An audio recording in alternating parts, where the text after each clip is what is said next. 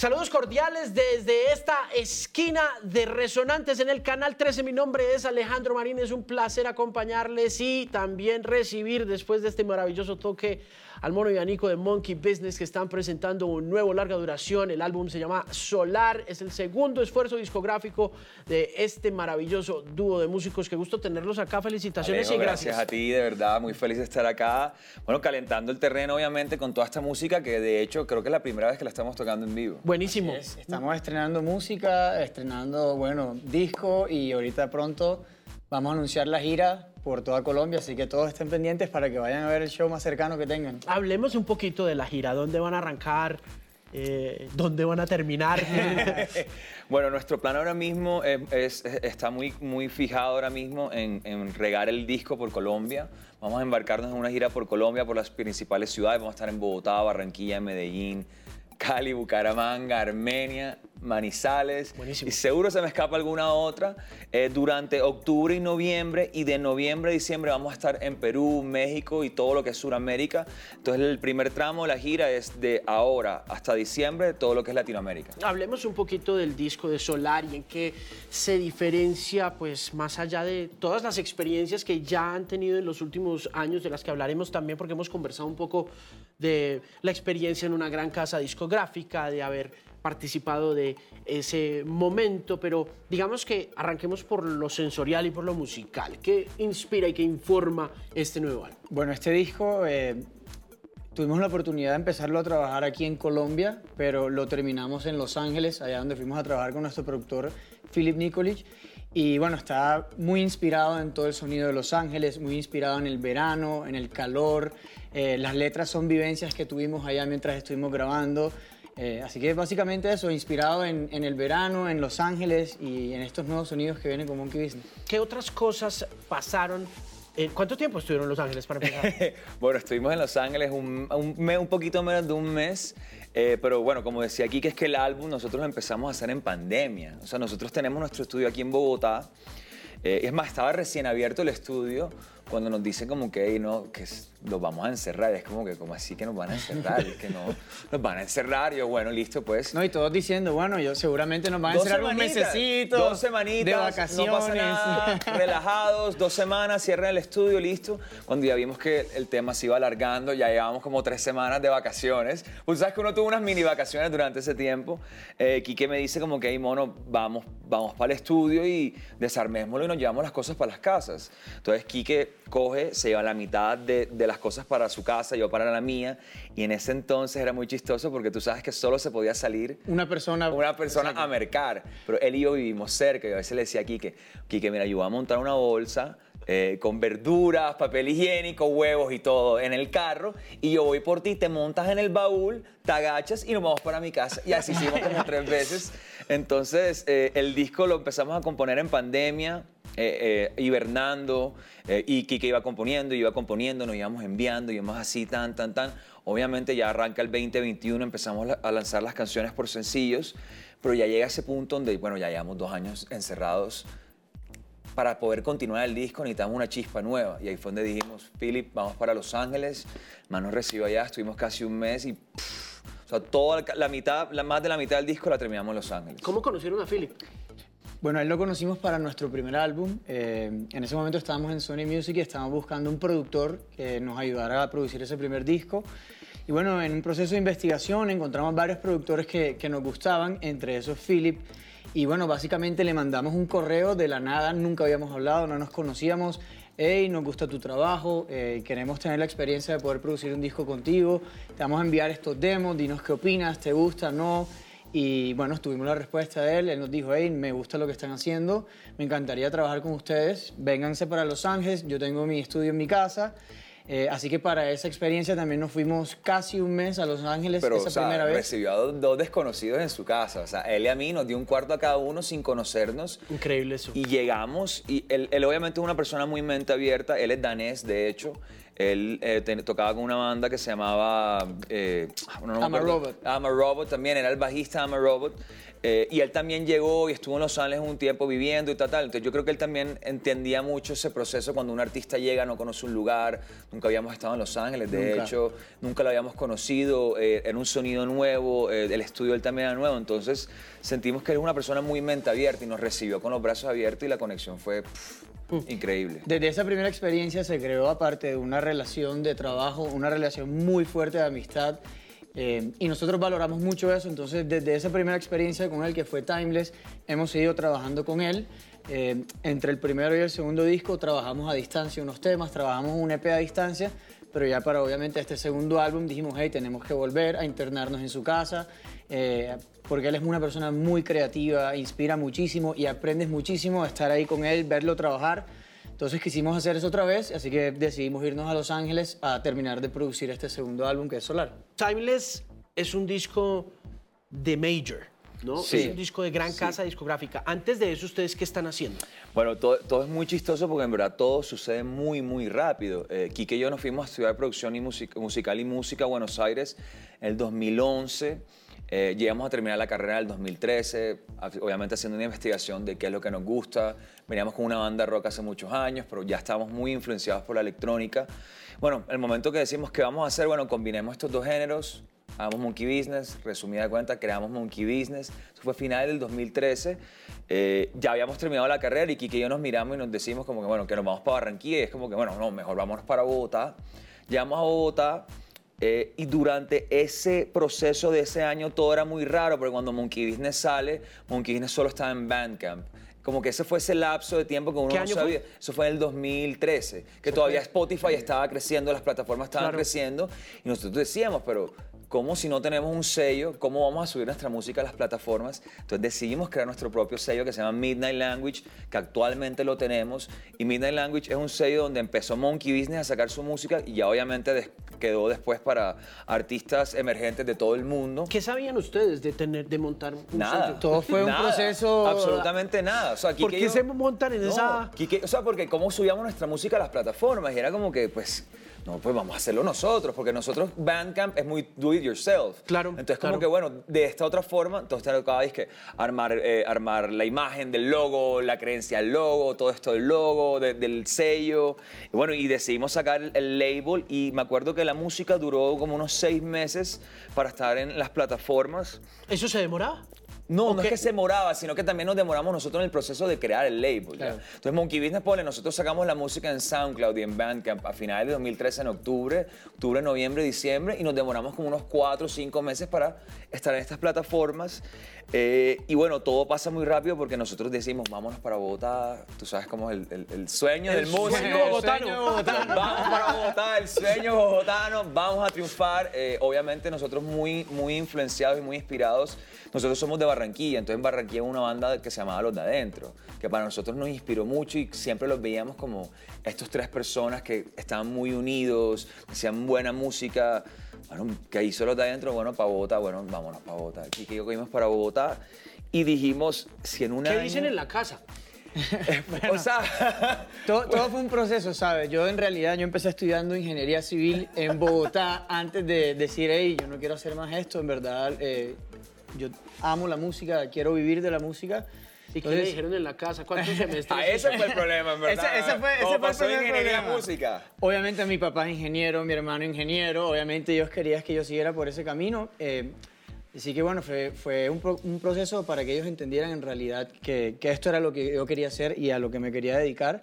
Eh, obviamente fue un choque fuerte cuando se enteraron de la noticia, era como que, hey, ¿tú qué- qué- ¿de qué vas a vivir? Porque tú sabes que, que los músicos no tienen plata, entonces fue todo un proceso. Eh, hasta que, bueno, les demostré que de verdad era lo que quería hacer. Empecé con esta, esta carrera de música. Y bueno, cuando íbamos terminando ya nuestro, nuestra carrera en, en Buenos Pedí- Aires. Ya, ya me acordé. Ajá, ya sé lo que iba a decir. Mil dólares a cada uno. Yo fui y le pedí mil dólares a mi papá, aquí que fue le pidió mil dólares a- al papá de él y como que, bueno, ¿para qué es esta plata? Yo, vamos a sacar una banda. Otra, yo, sí, otra. ¿Cuántas Eh, llevan esta ya? es. Yo, esta es, por favor, esta es, esta es. Nos dieron mil dólares a cada uno y obviamente cuando les dije eso, con esa plata quería, creamos las primeras 10 canciones, un videoclip, nos regresamos a Bogotá y llegamos donde ellos les dijimos, hey, miren, tenemos este sueño, por favor, denos un año en Bogotá, apóyanos este año en Bogotá. Y ellos, vamos Listo. a Claro, apoyarlos". pelados. ¿En, qué, en invirtieron esos dos mil dólares? En los dos mil dólares fueron, mil dólares se fueron en toda la producción. Mezcla y master, Mezcla y master. de esas primeras canciones y grabamos un videoclip y nos Y hicimos compramos un, sintetizador también. Y compramos Como un que todas las primeras cositas para uno arrancar como banda, para poder abrir nuestra página en Facebook. Estaba Instagram empezando en ese momento. Y bueno, le dijimos a nuestros papás, déjenos irnos, déjenos un año. Si en un año no pasa nada, nosotros nos vamos. Diciembre de 2014. No había Quique, pasado nada, había pasado sí. nada. Quique. Y bueno, como que mono, que- No, no, pues yo no sé, nos vamos porque aquí se acabó la... O sea, ya, nos dieron un año, no, no, no nos va a dar más... Bueno, de hecho, vivíamos Kike en un apartamentico así, los dos, con dos gatos que teníamos de Argentina, nos traemos los dos gatos que eran hermanos. Teníamos Kike y yo en un apartamentico con un baño, metidos ahí, tan, tan, tan. Y bueno, por eso es que te digo que pasa todo muy rápido, porque... ¿Qué- ¿A qué se dedica cuando se les acaba la plata? O sea, ¿cómo...? cómo... No, nosotros en ese momento nos estábamos follando mucho. Obviamente Monkey Business siempre fuerte ha sido tocar la banda, tocar la música en vivo, pero en ese momento empezó el boom de la electrónica en Colombia, entonces empezamos a hacer formatos DJ sets. O sea, arrancaron con el DJ set. Sí, nosotros Sí. no sabíamos ser DJs, no sabíamos como que tocar con equipos y todo eso. De hecho, llegamos aquí a Colombia y empezamos a investigar todo eso y así es que hacíamos. Llegaba jueves, jueves, viernes, sábado, tocábamos cuatro o cinco veces durante todo eso. Claro, y fue algo que, que aprendimos a hacer eh, para podernos promocionar, porque estaba muy, mucho la movida de los clubes, los bares de electrónica. Y no todo- Armando. exacto, Claro, Armando, eh, Villares, Londres, todos estos lugares que, esas- que eran como que el boom de todo esto era como que, bueno, ¿cómo entramos ahí? A veces en muchos lugares nos tocó entrar con el formato 16, después le dijimos, hey, mira, tenemos el live, tenemos la banda, y en otros lugares ha sido viceversa. Eh, pero volvi- volviendo a la pregunta fue, bueno, no, nos queda un año, se acabó el año y pff, llamada, no, quieren hablar con ustedes de un major label, eh, Sony Music quiere hablar con ustedes. Y Ya, no habían sacado Timeless. no todavía. habíamos No, sacado no habíamos nada. Monkey nada. Business teníamos 10 canciones en Bandcamp y en SoundCloud que la habíamos hecho como dos EPs. Eh, y bueno, esta persona ya nos llama, nos contacta, nos dice como que "Hey, quieren hablar con ustedes de Sony Music y nosotros, imagínate, Monkey El llevaba- sueño, ese era el Monkey sueño, llevaba claro. un año, o sea, 2013 finales a 2014 finales y nosotros no, no Lo entendíamos que qué pasa que se pusieron, pasando. lo que pasa es que se pusieron muy de moda también. De repente, a través del DJ set, sí, Claro. empezamos, pasó algo que pasa, y lo hemos hablado también, un poco como con la cultura de la música alternativa de Barranquilla, que no sé qué tiene la música alternativa de Barranquilla, que siempre se destaca por su visibilidad. Tiene una tiene clara la visión de su proyecto. Pasó con los de adentro, eh, ha pasado en varias ocasiones, lo hablábamos, eh, que hay como un marketing que funciona, ¿no? Es- es- El es sabor, el Yo, sabor yo creo que nosotros también, eh, fue también siempre digo como que el timing, nosotros llegamos dos barranquilleros a Bogotá, yo tenía 22, 21, yo 21 tenía y 21, tenía 23, 23, claro. nos decían los peladitos, yo tenía 21 años, eh, llegamos acá y en ese momento que llegamos fue el boom de la electrónica y me acuerdo que solo habían cuatro proyectos electrónicos, Julito Victoria, Monkey Business, Me Too y El Amainos. Y ahí empezó como a pasar todo. Obviamente éramos los únicos costeños, no sé si eso sirvió de algo o qué fue lo que pasó. O, o de pronto el tema de relaciones públicas también son buenos en eso. sí, yo creo que también hemos sido muy, muy, muy atentos con las personas que conocemos, con, con los lazos, con, con las amistades, con todo eso. Y bueno, llegamos, empezamos a darle, empezamos a darle, pasa lo del major label y pasamos de, literalmente, de pedirle a nuestros papás mil dólares cada uno a... Firmar con un major label, Pueden ir a grabar el disco con el que ustedes quieran, pueden mezclar con que ustedes quieran, masterizarlo, fotos, videos. O sea, ustedes solo digan que aquí hay. Y así fue, y fue como que súper choqueante. ya. Sí. En ese momento nuestros papás se dieron cuenta que Ajá. íbamos en serio. que, dale, todo Ahora bien. sí, ya- bien pelado. ahora lo están haciendo Estuvo bien bien. invertida la plata. Bueno, ¿y ahí qué pasa con respecto a repertorio, canciones, cuánto tiempo les toma? ¿Cuál, ¿Cómo es la experiencia con el Major? Bueno, nosotros eh, tuvimos este primer acercamiento que fue con Alejandro Jiménez y, y él fue como que, "Hey, me gusta lo que están haciendo, queremos hacer una prueba, eh, vamos a sacar un sencillo, veamos cómo nos va con ese sencillo y después vemos qué otro tipo de contrato podemos firmar. Entonces ese sencillo que sacamos se llamó Phil, eh, la verdad es que la canción tuvo muy buena aceptación en Bogotá eh, y después de esos resultados Alejo nos dijo, hey, miren, ya no quiero que, tengan solamente un contrato de release de una canción, sino que quiero firmarlos como un artista Sony. Queremos ayudarlos a, grabar y producir un disco y bueno, y de ahí ver cómo nos va. Entonces, después de esa prueba que hicimos, que fue con Phil, eh, tuvimos la oportunidad de- de ir y grabar este primer álbum que fue Timeless, que lo grabamos en Los Ángeles. Bueno, ¿y ahí qué pasa? ¿Giran el disco? ¿Qué, qué, qué Sí, nosotros, nosotros cogemos, bueno, también para que ustedes entiendan, con los major labels todo va a un paso un poco más lento. Obviamente nosotros somos un artista pequeño dentro de este label. Entonces, si nosotros decíamos, queremos lanzar en diciembre, nos decían, no, porque en diciembre va a lanzar Juanchito.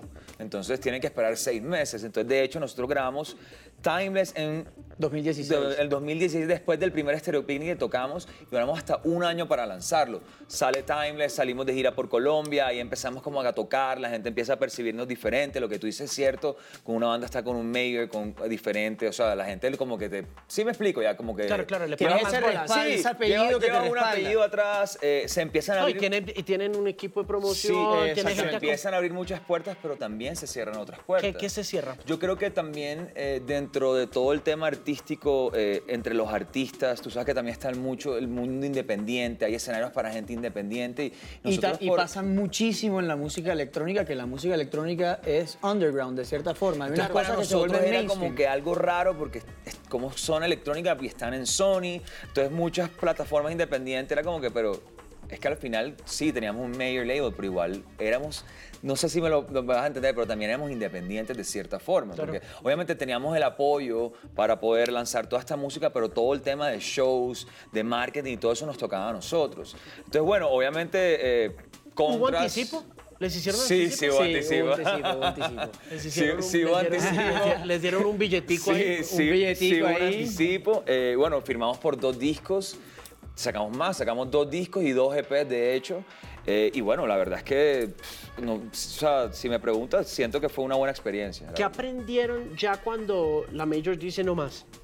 Cuando ya se sientan a reflexionar y dicen, ok, vamos a Yo- volver al indie. Yo creo que el- al principio es muy choqueante porque tú ves como que tienes a toda esta gente que está trabajando por ti y de repente ya no la Ya no tienes. están, claro. Eh, te empiezan a decir, no, es que tienes que hacer un plan de marketing. De hecho, el golpe más grande fue ahora cuando vamos a lanzar este álbum que se llama Solar como Independientes, porque ahí es nos damos cuenta de qué era lo que teníamos con Timeless y qué no es lo que tenemos con Solar. Entonces ahí sí te empiezas a dar cuenta de Pero también aprenden un poco. Claro, Claro, de, de hecho, todo eso que nosotros teníamos en Sony, que ya dejamos de tener para este lanzamiento de álbum, lo estudiamos cuando conocimos a toda esta gente y lo creamos. Entonces creamos nuestro equipo de PR, nuestro equipo de marketing, nuestro equipo de business, y así empezamos a hacer, y esas fueron las bases que nos ayudaron a nosotros a estar lanzando este segundo álbum, la verdad. Durante ese tiempo diversifican también un poco la tarea que tienen, porque los, otra de las cosas que vale mucho la pena destacar del proyecto es pues, el, em- el- el espíritu de emprendimiento, ¿no? El- el- las ganas que tienen de, de moverse en otros proyectos, de hacer festivales, de hacer otro tipo de cosas. Hablemos un poco de esas cosas que hicieron eh, después de esa carta de libertad y cuando ya empiezan a trabajar en Solar. ¿Montan festival? Mont- ¿qué, qué parches montan? Bueno, nosotros eh, empezamos un festival hace cuatro años. No, sí, de hecho, cuando Ya sale años, Timeless, exacto. Nuestro festival se llama Festival Timeless. Porque nosotros hicimos la primera fecha de lanzamiento de Timeless, hicimos dos fechas, una en Barranquilla y una en Bogotá, cuando sale la gira, y en Barranquilla lo hicimos formato festival, y dijimos, bueno, ¿dónde vamos a tocar en Barranquilla? Era como que no hay escenarios, no hay espacios, como que bueno, no, creemos nuestro propio eh, espacio. Obviamente invitamos a Poolside, vino Poolside, que venía, Philip estaba en ese momento con Claro. Poolside, vinieron Poolside y Jeff, metimos otras banditas nacionales, tocaron con nosotros y en ese momento nos dimos cuenta que ese espacio le hacía falta a la ciudad. Entonces desde el 2017 hasta el día de hoy hemos estado haciendo Timeless todos los años e incluso en la pandemia nos tocó hacer una versión digital que fue otra vez otra experiencia totalmente diferente. Claro, total. Eh, y bueno, pero durante todos estos años hemos estado cultivando mucho Timeless, mucho Midnight Language, que es el label, Monkey Studios, Monkey Business, como que todo este mundo que, que estamos empujando para, para, para que la música pues de Barranquilla y de la costa como que suene más, ¿sí sabes? Sí. Llevaron a Julian Casablancas. Llevamos a Julián Llevamos a Julián Casablancas. Casablancas a Barranquilla. Esa es una historia de loco. Esto- ¿ah? esa historia hay que contarla. Es de loco. Esto es una historia que te vas a reír. Fue muy chistoso porque cuando nosotros nosotros anunciamos Julián Casablancas, la gente en Barranquilla empieza a ver este flyer y empieza todo el mundo a decir, hey, esto tiene que ser mentira. Mentira. Ey, fake. La gente, esto es fake eso news. es verdad. Yo sí, no. Yo, ¿Cómo que La no? Si te estoy diciendo que sí. No, él no va a venir. La gente no lo podía O sea, creer. es, es ¿Cómo, cómo, es como decir... cómo buquean, cómo agendan a Julian Casablancas? ¿Y fue en Barranquilla? Sí, es que todo es muy chistoso porque nosotros en ese entonces eh, estábamos tocando en el Breakfest. Es más, de hecho, él era el headline del Breakfast En Medellín. En Medellín. Y estábamos nosotros allá y nos dicen, hey, es que imagínate que él se quiere ir y la banda se quiere ir a conocer Cartagena, se quiere ir de Cartagena de fiesta. ¿Qué opinan de un toque en Barranquilla un domingo en la playa? Nosotros, Ok. divino, en Barranquilla les tenemos el lugar, ya hicimos Timeless dos veces, vamos a hacerlo, tenemos toda la producción, tenemos todo tal, tal, tal. Listo, anunciamos concierto. Llega el fin de semana, huelga, Huelga de Avianca, nacional. de todo, huelga de todos los pilotos, ¿Te de la- todo, de todo. O sea, Esa época que los pilotos todos se pusieron en huelga, entonces cancelaron todos los vuelos. Era, fue, fue todo un lío poder mover a Julián Casablanca ¿Cómo lo y a la banda desde Medellín a desde Medellín a Barranquilla. Barranquilla en aviones, en aviones. Pero entonces empezó a pasar un momento que no habían aviones, no habían vuelos, que si contratamos un charter, un avión privado, yo empecé a averiguar por todos lados. No, muy caro, muy caro, muy caro. Yo no sé cómo hicieron, nos montaron a todos en un avión juntos, cogimos desde Medellín, llegamos a Barranquilla, llegamos todos. Llegamos al lugar, tal, tal, y de repente sale el manager de Julián Casablanca y nos dice, No, lle- pueden. No vamos a tocar. Yo como que, ¿por qué es que? Porque no llegó el ingeniero. Y yo, ¿cómo así? De toda la banda Julián Casablanca dejaron al ingeniero en Medellín y el man dijo, hasta que no probemos sonido, no hay concierto. En las 3 de la tarde. Llegamos un poco tarde. 4 de la tarde. Se ¿A qué horas iban a tocar? Era, la idea era que tocaran ellos como a las 5 o 6 de la Las tarde. puertas se abrían creo que a las A las- 4 de la sí. tarde o 3 de la tarde. Pero entonces ya la gente estaba haciendo fila, era a las afueras de Barranquilla, llegando a la playa, Había un gente- domingo, la gente ya a las 5 de la tarde estaba de vuelta, ¿sí me explico? Había gente que había viajado de Cartagena, de Santa Marta, eh, bueno, de, de los lugares de alrededor de Barranquilla, de la 3, tarde, 4 de la tarde, nada. 5 de la tarde, no se abren las puertas. Entonces empieza otra vez la gente, si vieron, yo sabía que esto era mentira. Esto es mentira. Y me Casablanca caminando por ahí. Yo iba caminando en pantalón y me decían como que, mono, mono, sí viene. Y yo, sí, sí, ya va. Y es que eso no viene, eso es mentira y tal. Yo, espérense un segundo. 6 de la tarde, 7 de la tarde, 8 de la tarde. Yo no sé cómo ese ingeniero llegó. Terminaron probando sonido a las 9 de la noche. Con la gente afuera, en la puerta afuera, esperando. o porque sea, él dijo, no entra nadie hasta que no probemos sonido. Venían, venían bandas de Santa Marta a tocar. De hecho, nosotros también tocábamos, no tocábamos. No terminamos Se terminó montando eh, The Voids a las 10 de la noche. Eh, y habían, no sé, 200 personas y era como un sueño, era una mentira, como que, o sea, somos 200 personas El viendo, show privado de viendo- Julián viendo a Casablancas. Julián Casablancas con toda la banda, con toco, tronco, de- o sea, pareció un toque privado, la la verdad, como Sí. que, eh, y pasó una cosa muy chistosa, es que el man se baja de la tarima y salieron 50 personas detrás a, cor- a a corretearlo, perseguirlo como unos locos. Entonces, pues todo este show, 20 tipos de seguridad, haciendo así una cadena de seguridad para que la gente no se le tirara encima. a Y nosotros era un evento pequeño, o sea, pero imagínate, teníamos 10 bouncers, no sé, pero habían 50 personas intentando corretear a este man. Eh, pero bueno, esa fue, esa fue como que la experiencia, al final solo tocaron ellos, no tocamos nosotros, no tocó más nadie. Pero sí, son de esas, de esas historias que tú dices, como cuando Sobasterio fue a Barranquilla a tocar con Ricarena, ¿con quién Sí, fue? con Ricarena. Tú ves el headline y dice Sobasterio Ricarena y tú dices, no, ¿cómo va a ser eso posible? Ya. Es muy curioso que ese tipo de cosas pasen cada cierto tiempo. Sí, es eso, Cada es una 30 locura. años en. Barranquilla llega, De repente. llegan un par de alternativos a montarla. Lenny Kravitz, puede llegar el que sea. Mire, em, ¿en, qué, en qué momento se... Cuando, cuando firman con Sony están muy montados en la electrónica, suenan muy deep house, suenan muy... como jalan mucho para ese lado, Sí. lo cual, como ya lo decían, podía alienar mucho a mucha gente que oímos música muy comercial y a los que están en el under también los alienaba por ese tema eh, de estar en Sony. Eh, ¿En qué momento empiezan a, a juntar otras sensibilidades y a decir, bueno, hagamos otras cosas? Porque el primer sencillo de esta, de, de este, de, de Solar, sí tiene el- muy el espíritu Monkey Business. Yo arranqué a ponerlo, no sé, ¿hace cuánto lo lanzaron por ahí? ¿Seis Eh, meses? Sí, hace, eh, sí, desde el año pasado hemos Desde el lanzado año eso. El año pasado. Desde, desde, el año, desde el año pasado. You cannot change me. No, You Cannot Save. You You Cannot cannot Save save Me. me. You cannot save me, que es, creo que es el último corte. El, de- el de- tercer sencillo que lanzamos el año pasado. Sí, el- sí, después vino otro. Y, eh, ¿En qué momento dice, bueno, cojamos otras cosas y experimentemos. Bueno, yo creo que todo viene como de, de- de estar escuchando eh, música nueva, de, sí, de descubrir nuevos sonidos. Eh, este nuevo álbum está muy influenciado por unas bandas que nos encantan. eh, una es Jungle. Es que después del tuvimos- concierto de Perú, Tuvimos la oportunidad de compartir escenario con ellos en, en Perú y, y vimos ese show, vimos esa banda, cómo sonaba. Y eso tú sabes, a veces tú vas a un concierto que te inspira y tu mente se reinicia y empieza a funcionar de otra forma. Eh, yo creo que ese fue uno de los conciertos que a nosotros nos marcó y marcó mucho este nuevo sonido de este álbum. Eh, bueno, también está Parcels, que nos gusta muchísimo, que tiene ese sonido medio funky, medio dancey. Eh, así que un poco hacia allá se fue ese- el sonido de Monkey Business por estas influencias que empezamos a tener. Y, y es a lo que suena este nuevo disco. Suena funk, suena rockero, suena un poco dance. Y por ahí va el sonido la de Monkey batería, ahorita. yo creo que la batería desde... Bueno, nosotros arrancamos Monkey Business, siempre dijimos, bueno, pero ¿qué vamos a hacer para que la gente sepa y piense que no somos DJs? Porque tú sabes que el- el- la persona común escucha un beat, un chispún y dice, no, es un DJ tocando. Entonces lo que hicimos fue sacar un videoclip para que la gente nos viera tocando. Igual la gente no, todavía no entendía, todavía no entendía.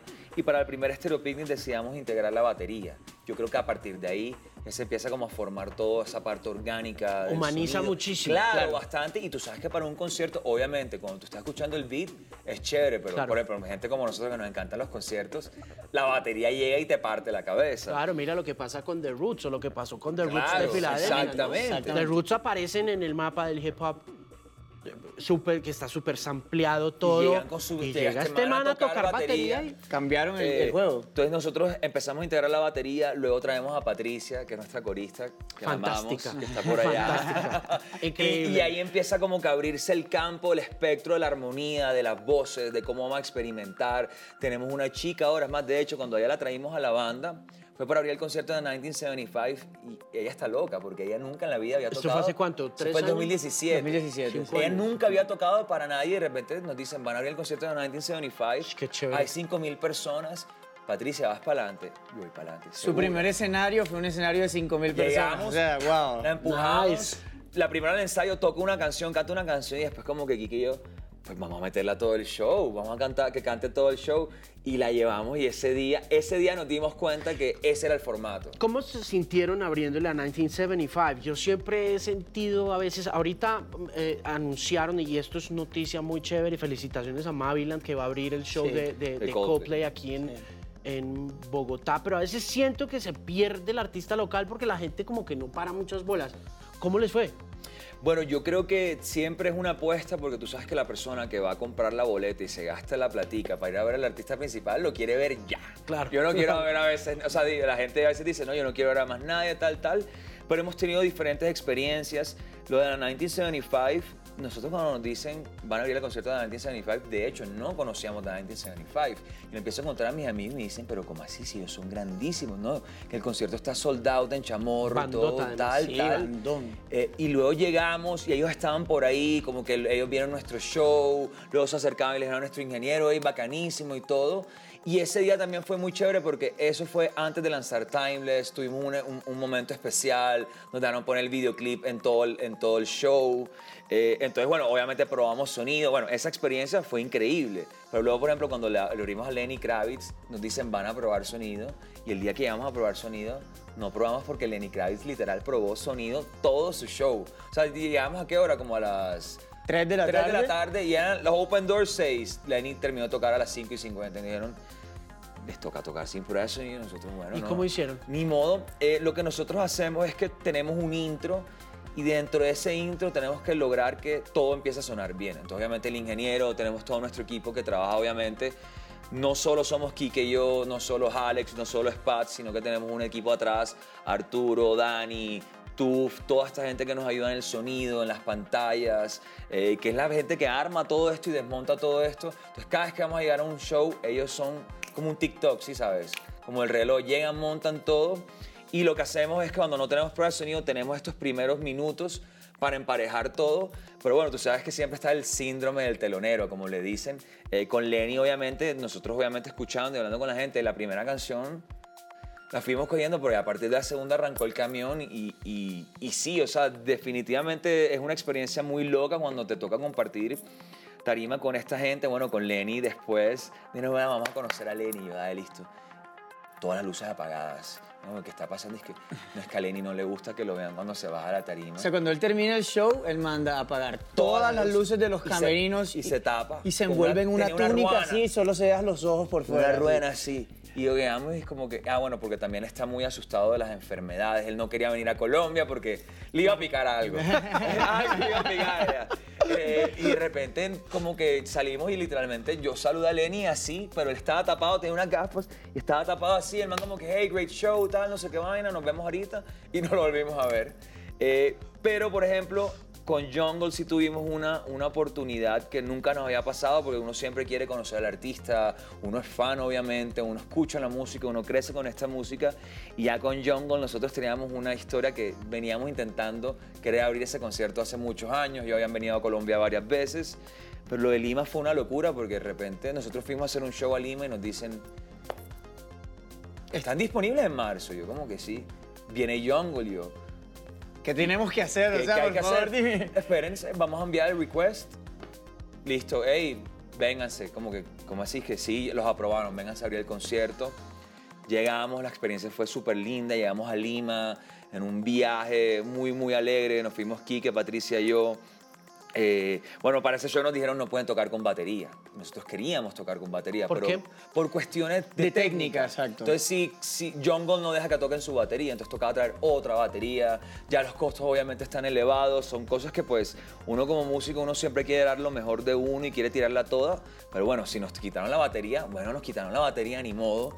Llegamos, tocamos y después del show nos dicen como que, hey, vengan que los quieren conocer. Y enseguida llegamos y los conocimos. La primera conversación que tuvimos fue técnica. Empezaron a preguntar, hey, ¿qué están usando ustedes? ¿Con qué tocan los con qué bajos? tocan los bajos. Son, sentí los bajos bien cranky que usan. Quique se sentó a hablar con el bajista, empezó a hablar con el otro y terminamos en un momento en la tarima, como unos 45 minutos, toda la banda de Jungle, toda nuestra banda. Hablando, compartiendo. compartiendo.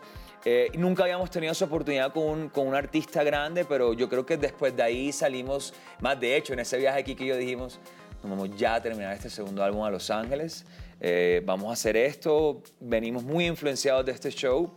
Y si te das cuenta con las canciones que tocamos, la canción que tocamos de primero, Solar, eh, bueno, Mi Necedad o Horas, tienen ese, ese como que esa caidita así. La cadencia de Sí, Jungle, sí, el exactamente. de Jungle. Exactamente. En este setup que hicieron acá en Resonantes, no hay, y, y- y lo mencionaban, en, en- en Lima no pudieron poner la batería, pero acá no había bajo. El bajo estaba que secuenciado. como- Secuenciado. Sí, tenemos un par de teclados, por ejemplo este que es el Bass Station, el- eh, tiene unos sonidos de bajos que yo creo que en casi todas nuestras canciones los hemos usado. Ese del mofo también tiene unos sonidos de bajo y bueno, y cuando no lo estamos tocando, obviamente están los bajos secuenciados. Hay unas canciones que tienen bajo, o sea, bass guitar grabados. Eh, bueno, obviamente hoy no estaba el bajista, así que esos para el show en vivo. secuestrados. O sea, Para el la show en vivo. Bueno, hoy también para el show en vivo, pero para la gira ya va a estar un poco más, más, más elaborado eso que creo ¿Cómo que- va a estar? ¿Cómo va a funcionar en gira? Bueno, somos nosotros mismos lo que tú estás viendo acá y vamos a agregar un bajista y un tecladista. Esa es como que la idea que, que estamos apuntándole. Obviamente a todos los shows no se pueden llevar a todos los músicos. Lo que nosotros hacemos es que trabajamos con secuencias. Entonces, por ejemplo, hoy vino el baterista, pero cuando el baterista no está, nos toca activar secuencias y traemos máquinas de ritmo que ¿Pero hoy no, no las los pueden llevar por plata o, o por...? No, no, No, por, temas técnicos temas pasa a veces, ¿sabes? A veces hay lugares que las tarimas no son muy grandes, eh, hay lugares en los que no cabe una batería, entonces pues a veces nos toca acomodarnos un poco O a veces hay shows que son para 200 personas que no vale la pena llevar la batería. O sea, que el lugar es muy, muy, Muy muy, pequeño. pequeño. Y bueno, no es por plata tal vez, por plata, por plata, por pagarles, sino más bien por costos de producción. Sí. Todo, todo tiene Sí, una... más- más por pagar, es por los costos Sí, Claro, los todos, los tenerlo. costos. Nosotros, bueno, por la gira hay shows que nosotros hacemos de nosotros, que nosotros vamos y ganamos de la boletería, hacemos otros, hay otros shows donde nos contratan. Y bueno, y uno ahí va viendo las condiciones y las va sopesando y las va midiendo. Bueno, para la- esta gira, obviamente, la mayoría de los shows son con batería. eh, y la idea es poder mostrar esta nueva faceta de Monkey Business y que se pueda quedar así, ¿sí sabes? O sea, que ya nosotros quieren contratar a Monkey Business, vamos así. O sea, así o no. Bueno, obviamente terminamos seguramente sí, pero... ¿Solar sale digital primero?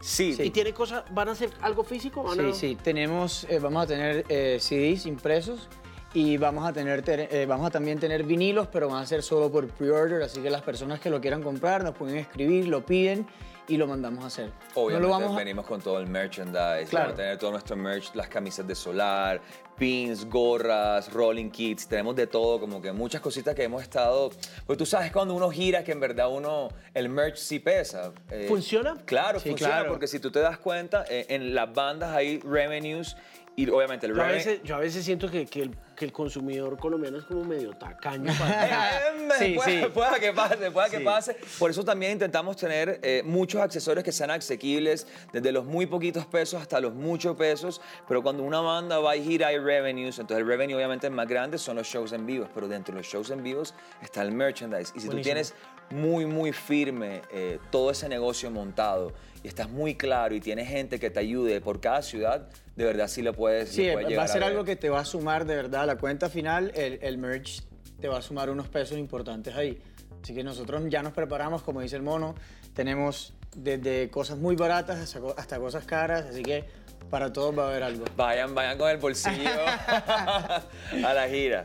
¿Cuándo es el primer show en Bogotá? El primer show es, bueno, el primer show es el 24 de septiembre en Armenia y el 6 de octubre en Bogotá. 6 de octubre en El Bogotá. 6 de octubre en Bogotá, ese show va a ser el show más grande de la gira. Eh, lo vamos a estar haciendo en The, en The Bonfire. Es un evento que estamos esperando, sí, no sé, unas mil personas aproximadamente.